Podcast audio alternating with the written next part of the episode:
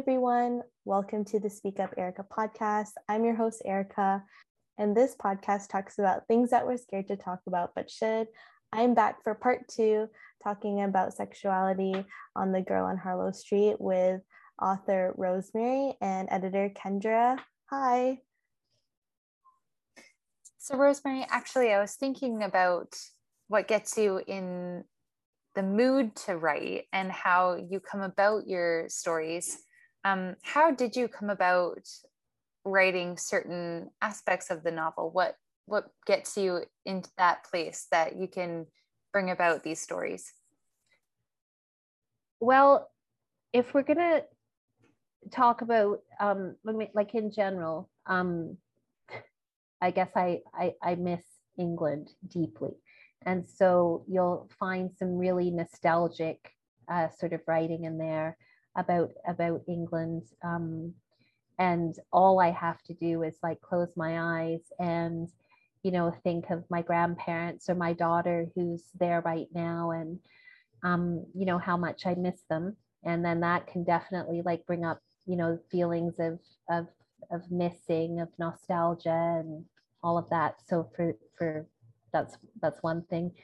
Um, another thing that I will do, and this is just in general general, is if I am irritated at something in my real life, you know, or not real life, I'm going to call it my my off page life because my on page life is quite real to me.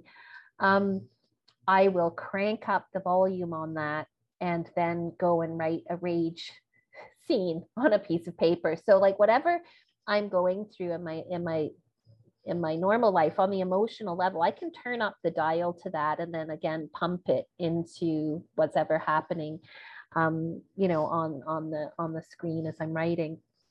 When it comes to the sexually explicit material, I already told you I listen to music, I get in a meditative state, I open myself to, you know, the the characters as they, you know, come through me, whether it's through their conversations or or you know what they're doing in a certain scene and then the scene itself just opens up into that um another thing that I do, which is maybe not recommended, is procrastination. So, like sometimes there have been times where I have stood in front of my kitchen looking at the mess. I've got lots of dishes to do, and I'm like, hmm, I think I'll go write a love scene instead. And then, like, I'll run on and, you know, leave the dishes and, you know, go and because it's much more fun to write love scenes than to than to do the dishes or do some, you know, mundane job like that. But on a serious note, another thing that I do is um, look at photographs. And the type of photographs I'm talking about would be these sort of artistic photographs of the human body, um, black and white, where you've got lots of shade and light kind of hitting different places, the type of things you might see in an art gallery. And I look at that form. And I don't do this a lot, but I have done this. And I I use that as a inspiration, not as a stimulant, but as inspiration on how I'm going to depict the human body. So one image that I'm thinking of would be it doesn't matter whether whether male or female whoever you know they're they're bending over and you see the shadows between their vertebrae and you you sort of have the light hitting their spine. And I look at that and I think stepping stones, you know, stepping stones. And the spine is curving toward the nape. And I look at the nape and it's like a little gully. And so then all of a sudden, looking at that photograph, I have the language that I need, or at least that photograph has brought up certain metaphors in me and then I'll use that. So his thumbs tripped over the stepping stones of his vertebrae toward the gully in his neck. And so all of a sudden, you this is a, a scene between two male characters that I'm thinking of, but all of a sudden, you have them, the body is a landscape. And I wouldn't have come up with that if I hadn't looked at the photograph and looked at the vertebrae with the shadow or the light the way it was falling on that photograph. And so that's that's something that's something that I've done. Um, I think of this is again language itself for me is is is fascinating and beautiful. So when I'm thinking of the human body, like metaphorically, think of all the words or the beautiful expressions with the human body, which are just sort of these built-in metaphors. Heartstrings, um, shoulder blades, rib cage, temples. Um, what else? Kneecaps. All of a sudden, you've got like language that's built into the human body, which automatically makes you think of something else. I mean, if you're looking at at the head, you know, you've got temples. That's a great word. You know, she planted a kiss on his temple, and then you've got this image of of a temple. The crown of a head. You know, she touched the crown of his head. So we have you know the human body has lots of beautiful beautiful words and beautiful language to play with when you're when you're writing those scenes. So photographs one but definitely language itself is an inspiration for those scenes. And the human body for me um, i compare it to landscape you know with like i gave you the stepping stones example but there are a few times i think two that I can think of when I describe the human body of a lover as home. Um, I'm thinking of one scene where um, one lover is sort of imagining the other, but the kneecaps are like mountains, the the thighs are like slopes, the the planes of his stomach. Um, you know the the lakes of his eyes or something like that. So all of a sudden you've got this continental feeling in in in the in the body of the lover. And and the lover that's imagining him realizes that his home his continent his his country his place is in the body of of the other. Um so yeah so two ways photographs and language itself definitely helps with with those sorts of with those sorts of scenes. The scenes that you describe and like um, tying in with the human body and landscape everything sounds so poetic and so beautiful. I think that also kind of ties into like how graphic can be beautiful which is also a topic that we talked about yesterday. And um, can you also mention about that aspect as well of like how is graphic beautiful yeah well I think we have this notion, and I definitely have had it, that graphic, even the word graphic, it sort of conjures up this idea of in your face, um, lurid, lewd, crude, like just very brazen in a way. And when I think of things in life like childbirth, it's graphic. There's it it is there's blood involved. I mean, it's it's graphic, and sex is graphic too. And I think it just depends on how you look at graphic, because graphic doesn't mean, you know, in your face or lurid or lewd. Like graphic sex and childbirth are beautiful. And so I think, you know, and again, it's hard to analyze my own my own stuff. And I I do like after I've written it, I I sit back and it's like, what have I just done? And I I try and, you know, I try and look at what I've done. But I try and choose my words carefully. And this is a I'm contradicting myself because yes, I write with a flow, but while I'm writing with a flow, I'm also choosing my words carefully. I think you can do both at the same time. And so I do draw attention to explicitness, but I choose my words carefully. So, for example,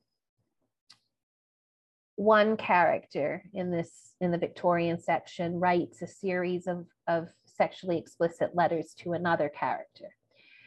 This collection of letters, one of the letters is in the novel. The other will be a, a separate manuscript that people can, you know, subscribe to if they want to.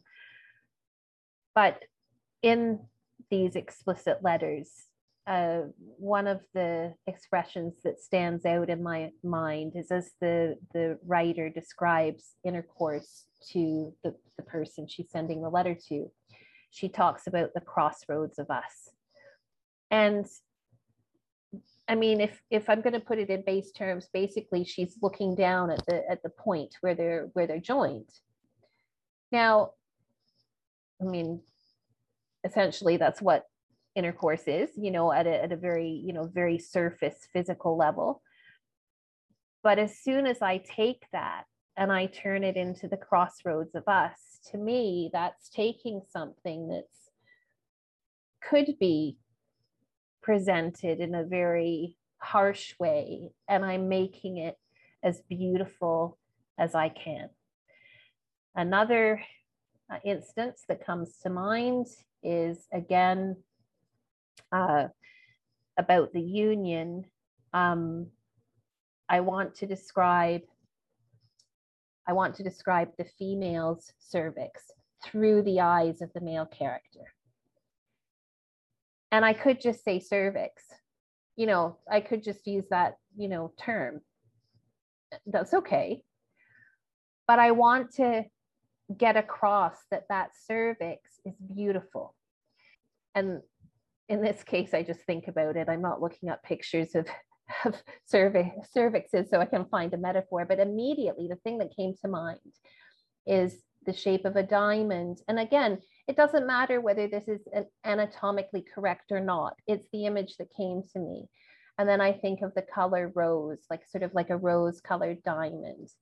And I think, I don't have the line in front of me, but as this male is describing something like, you know, she she put her her rose colored, you know, diamond around. I felt it melt all around me. And and all of a sudden you've got this very sort of gemstone kind of beautiful image to describe an anatomical part. And i'm so what i it is explicit but i'm i'm using language to try and get the idea that that explicitness is is absolutely beautiful. And and also just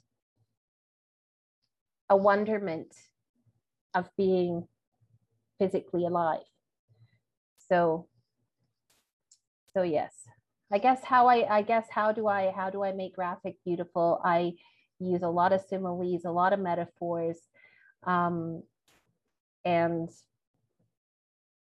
yeah i just use a lot of poetic poetic language.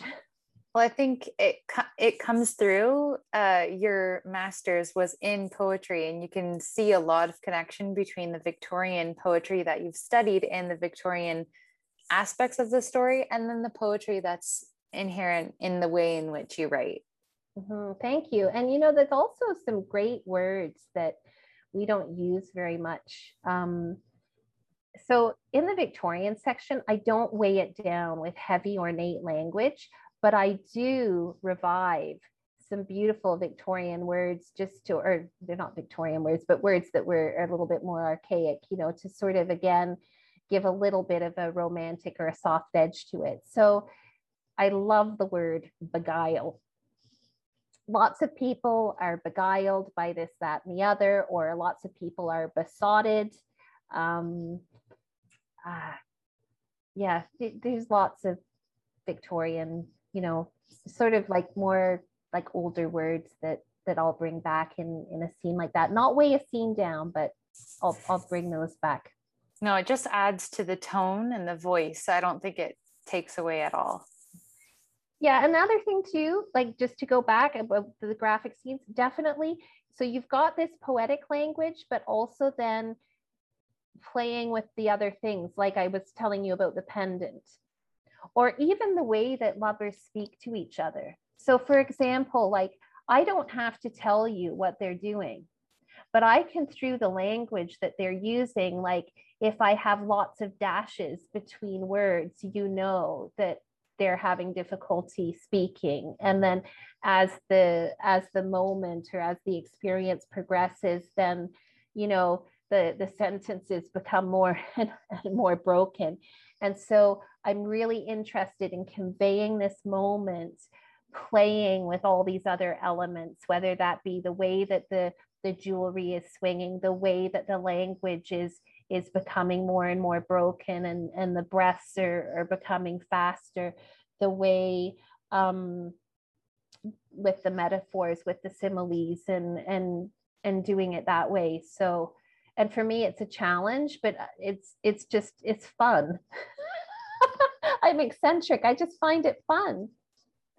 And on that note rosemary um, it's kind of interesting to see how the themes of like playfulness and fun come into the victorian section specifically but the novel as a whole when it comes to women enjoying sex and having that sexuality as a part of their enjoyment and for their own pleasure, not just something that they're doing out of obligation or out of quote unquote duty to someone else. Um, do you want to talk about how, specifically, how Justine kind of subverts that expectation and how she's kind of taking her sexuality into her own hands to kind of emphasize her agency and maybe how she's kind of a role model, I think, for us in the modern day, how we don't necessarily owe sex to anyone and that we can have sex just for enjoyment and pleasure of our own and not out of duty uh, pleasing someone else or doing it for solely for reproductive purposes. What do you mm-hmm. think? Yeah, so to talk about Justine, and this Justine, just to to let people know, she is sort of the the main first. She's the main character in the Victorian manuscript, which takes up a lot of the novel, and she's a first person narrator. So, um, you know, Phil largely this police officer is is is reading um, about Justine's life, and he's hearing her in the first person. So Justine um, she has two marriages, and neither one of these marriages, I would say, are marriages based on true love. So the the true love experiences she has are with two different men, different times in her life. And within the context of of these relationships, I'm thinking of one I definitely show her um, being submissive to to her husband. Um, and i'm even going to say being raped by her husband because he wants to have sex with her. She says no and he just goes ahead anyway um, and in the victorian time i mean even you know legally it was it, this is, has big air quotes around it but it was his right to to sort of to do that. And in these marriages uh you know she's not free. So i think that the marriage both of her marriages enables me to show you what her her day-to-day life you know would have would have been like as a victorian woman where i'm able to explore and give her the agency is through these they're not affairs for her um, you know because she's not necessarily married when she's if she is with one of them but she's not married with the other one. Um, with the other uh, love relationship or the other true love relationship but it's it's with these other men that fall outside of the parameters of marriage that she's able to have you know sexual freedom and also through her writing and through her imagination I'm able to show you both sides. But in order to show you the agency, the freedom, um, I have to step outside of, of the marriage to, to do that. Um, I know when you're mentioning about Justine, and you're also mentioning that she has like other lovers as well. And like yesterday, we were talking about um, playfulness, but also the psych the the counterbalance i guess of this like psycho can't pronounce it psycholo- psychological cruelty mm-hmm. um, can you also mention what you you mean by that well first of all i think it goes with you know like i i have fun when i write and i also you know made a decision that i would let the characters go where they wanted to go with the story and i would try not to worry about too much what what other people think.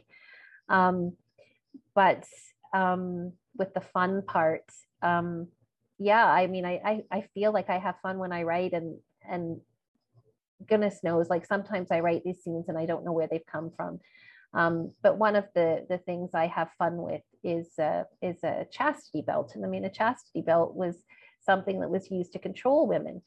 But justine gets a hold of this thing and she decides that she's going to use it for for you know something that she she thinks would be a great idea which is to actually wear it to try and you know turn a lover on. And the whole thing backfires. So at the beginning like i have it so that you know she's using that agency. And this of course is outside of a marriage. This is you know with love interest number one. And she puts this thing on and she's like oh we're going to have fun with this. Well the first thing that goes wrong is when the, the partner sees it he's horrified. Like you know that thing looks vicious. What you know and so it, it fails on that level. But then the key gets lost and so it kind of be- became like a comedic thing. Um, so for me it's fun but there's like a little bit of a message behind the fun you know and i do that a lot. Like i'll write something and something kind of humorous or mildly humorous will happen. And when i'm writing it i'm just sort of going with the flow. And then afterwards i look at it and i think no there's actually a little bit of a message behind behind the fun. With uh, cruelty i do explore that. I mean i'm thinking about one thing I, I wrote before this podcast is i was thinking how this story is multifaceted in that it sex is just one facet in this multifaceted story.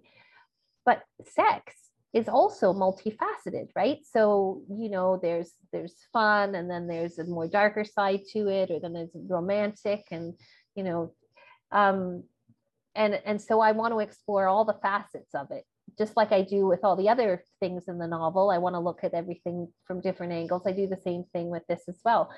So i i look at it um i examine some psychological some psychological cruelty that that you know comes into play in in Justine's relationships. And there are a few instances where you know she is very psychological psycho now I'm having trouble with it psychologically cruel um, but I go a step further with this and again I don't know where this comes from in me because I do live my life as a fairly kind uh, individual and I strive to be kind.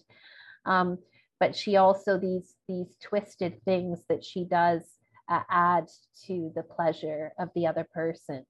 Um, and I know, you know, we explore in society, you do get a lot of sex and violence. And I think that that's that's already been done, you know. Um, so if I'm gonna explore a darker side of sex, I'm I'm going to do it in a different way. I want to look at a psychological cruelty. Um, and the person that she's, she does this with a couple of people. But one of the one of the people says, You're like marble. And the darkness that runs through you is like the streaks in marble. And if we were to take those streaks away, you wouldn't be as interesting you just be bland, you know, because if you look at marble and it has no lines and it has no dark lines, well, then it's sort of just a void. And I also think it allows me to show a depth of character that Justine is not perfect, um, that she does have an edge to her. And I think that that edge makes her more more interesting exactly like with this sort of marble um, with this marble analogy. So I don't want to divulge all of the instances in which she is cruel because then I'd be giving away some key some key scenes of the novel, but it's it's in there as well. I think um, going back to you talking about um, sex having a um, being multifaceted, I guess one of them could also be that it is a gift, which is another point um, that we brought up yesterday during our discussion. And I guess Rosemary, could you kind of mention what you kind you mean by sex being um, a gift?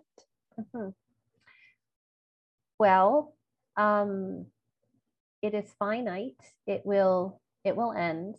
Um, if if there are multiple lovers or over over a lifetime, it will it will end with one relationship and start up with in a, in another one, but it will end. And it will end when we die. It, it's it's it's a it's one of the you know wonderful things. If it's healthy it's one of the wonderful things of, of, about being alive. And it's part of our part of our you know human experience. And and it can be a wonderful part of our of our human experience. In order to show it as a gift the only way that i can do that well there are two ways i can do it but but one way i do is to always draw attention to not always but a lot of the time draw attention to our mortality in those scenes. So for example um, and this is where the language comes in a lot of the time I will use the bone words as opposed to the body parts so that I am drawing the reader's attention to the skeletal frame in you know in the lovers. So for example you know i've already used the word you know rib cage but rib cage spinal cord um you know knuckles. I felt uh, her knuckles or i i held his skull in my hands so that you are reading about uh, sexual union but at the same time as reading about the sexual union you are also being made aware that um, that the lovers will die and so then by doing that I hope that I'm showing the ephemeral nature of, of sex. And one thing um, that I don't think I brought up in our discussion uh, years ago, I was at the Gardiner Museum in Toronto, and it was a, an exhibit of Mexican ceramics.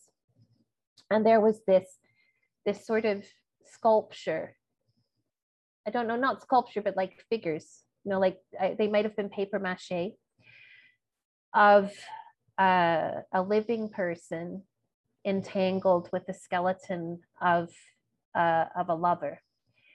Now I'm a words person. I tend not to be a visual art person. I think there's maybe been three times in my life where visual art has moved me to tears.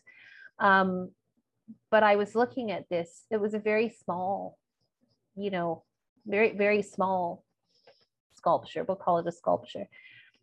And it just sort of hit me, hit me in the chest. I mean, I had an instant lump in the throat, tear in the eye, because it just drove home that, you know, one day, you know, our lovers will die and one or the other, and, and, and we won't be together. But it's not just that, because in this statue, the two were still together. And the Mexican belief is that the dead are all around us. It's a very uh, death pervades, you know, Mexican art. If you think of the Day of the Dead, um, the dead are not dead; they're they're still here. And to deviate a little bit into Spanish, I just can't help it. But in English, we have one verb to be, right? To be. And in Spanish, you have two verbs to be ser and estar. And estar is a verb which is used with states which are changeable. This is really, this is a simplification. This is your mini Spanish lesson that you weren't asking for in the podcast. But anyway, so estar is used with changeable states. And it is used with romantic love and it's used with death. And I can remember you know, my very first Spanish class at university, and the professor was saying this, and somebody said, Yeah, but death is permanent. Why does it go with that verb? And why doesn't it go with the other one? And the professor said, Well, how do you know that death is permanent? You haven't died, right? So he got a little got a little laugh. And then he said, But you have to understand in Spanish speaking countries, death is not final. Death is simply a state where you move into another another state. And there's also a heavy, you know, indigenous belief that, you know, all sort of wrapped up in in the Catholicism that, that the death that the dead are all around us. And I looked at that little statue, that little sculpture, and I just really felt, well, yes, those lovers are still together in death, still, you know, one alive, one dead. And for me, um, you know, I think this is something that I have tried to convey in in this story. And the mentality has definitely become part of my mindset. And it's in the novel, even though, like, you know, this is a novel set in England, there are some, you know, beliefs that are that are in there. So, so yes. Thank you, Rosemary. Um, and I know uh, both of you, Kendra and Rosemary, were mentioning both the modern era and the Victorian era. I think if you could give a little bit of context what you mean by that. Is it um, the novel is split up into do, two different sections? Yeah, so it it starts out in the modern era because you've got this police officer who's investigating or not investigating, but he's you know gone to this house where there's been a suicide and uh, this is all modern times. I mean, I've, I've chosen 2019 when I started writing the novel. So, COVID, nobody's wearing a mask in this story. And um, yeah, so, so this is the modern part. And Phil, of course, this police officer with his problems that he's having at home, uh, you know, all in the modern, all in modern times, present day. But the manuscript that arrives at the police station that Aubrey Holloway, the, the young woman who's ended her life, has written, that takes place in the Victorian time because what she's doing or what she has done in the months leading up to, to her death is she has written about these Victorian ancestors that that were the original owners of the house in which you know she's ended her life. So, you know, that manuscript that Phil is reading is set in, I believe, 1849 and in 1873 to 1875. So it, it covers two sections of, of the 19th century. Gotcha. Thank you. Uh, thank you so much, Kendra and Rosemary, for speaking on the podcast and talking about the girl on Harlow Street. Rosemary, I think we've covered so many topics and and even change the way that I think about sexuality because whenever we even just whenever someone says the word sexuality, you kind of think your mind into these other ways that society has portrayed that word. So it's it's nice and it's refreshing to get a different sense of it and in a more artistic way and more kind of meaningful way i guess you could say um, so thank you so much for both of you for coming on and chatting with me um, You're welcome. I would also like to ask Rosemary, how can we support you and the girl on Harlow Street, and kind of where can we read read your book? Yeah. Or- so yeah, so I I do have a Patreon um, page, and Erica, are you going to put the link or whatever? I don't know what, how that's going to work, but um, on Patreon, um, it's for those of you who don't know, it's it's a subscription uh, setup. So you know you pay a certain amount of money a month to, to access content. And depending on what subscription you sign up for, more content is, is released. Um, but even at my sort of base level, um, if you subscribe, you have access to the novel, you have access on a serial basis. It'll, it'll take about 18 months to probably, I, I don't know how long it's going to take, but it could take anywhere from 18 to 24 months to run. Um, but you have access to the novel, you have access to the illustrations, you have access to behind the scenes content and um, videos, I believe. And um, so that starts in November. That starts November the 5th. However, right now you can go on to Patreon and Erica will put the link and you can actually read the first we're calling it a first episode because this is set up like a like a series but you can read the first chapter the first episode for free. That gives you a chance to see how i write how the story is being set up. Um, and there are also a few articles up there that you can also read uh, for free just to get a feel for you know a feel for the the series before you know before you sign up for it just to see whether whether it's something that you'd like to do and we're also having a zoom launch event which is completely open um, there's no charge for that on november the 6th at no, yeah november the 6th at 3 p.m and erica is organizing organizing that yeah, it's gonna be. Uh, I think it's gonna be a really awesome book launch, and I'm very excited. Kendra will be there, also sharing about um, her part in the in the novel, and a bunch of uh, the the team of the Girl on Harlow Street team will be there as well. So it's it's gonna be it's gonna be really fun. mm-hmm. Yeah. So my um so Christine, the mm-hmm. the illustrator, she's going to do a presentation, um, and my son Benjamin, who, I mean, Benjamin's kind of been this family member consultant throughout the whole thing, um, minus the topic for today. Definitely not, but I know Benjamin also is going to do a presentation. So, um, and Kendra, yeah. So it's not just going to be me. We have some things planned. Yeah, I'll, I'll definitely be putting all of these links in um, the podcast notes as well as um, the event will be in collaboration with Locals Festival. So I'll put um, all the marketing content there. And if if there's any um, social media that you would like to shout out as well, Rosemary. Yeah, so the Girl on Harlow Street is on Instagram, Facebook, um, and LinkedIn, and um, yeah, and Patreon. Yes, I'll put all of those links in the in the notes as well, so people can get access to it. I also wanted to say thank you, Kendra, for coming and joining me. Thanks, Erica, for this is I'm I'm really excited because this is my first podcast ever. And you know, I don't know, it's just really, really great. So thank you, both both of you. Yeah, thank you, Erica. It was so much fun to talk about it. Yeah, I, I'm very excited for like the future of your book, Rosemary. Or I guess I keep saying book, but it's it's more than just a book.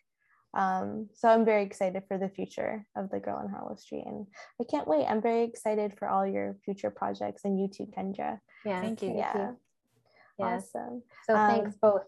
Um, so thank you everyone who's listening, and thank you again, Rosemary and Kendra. Bye.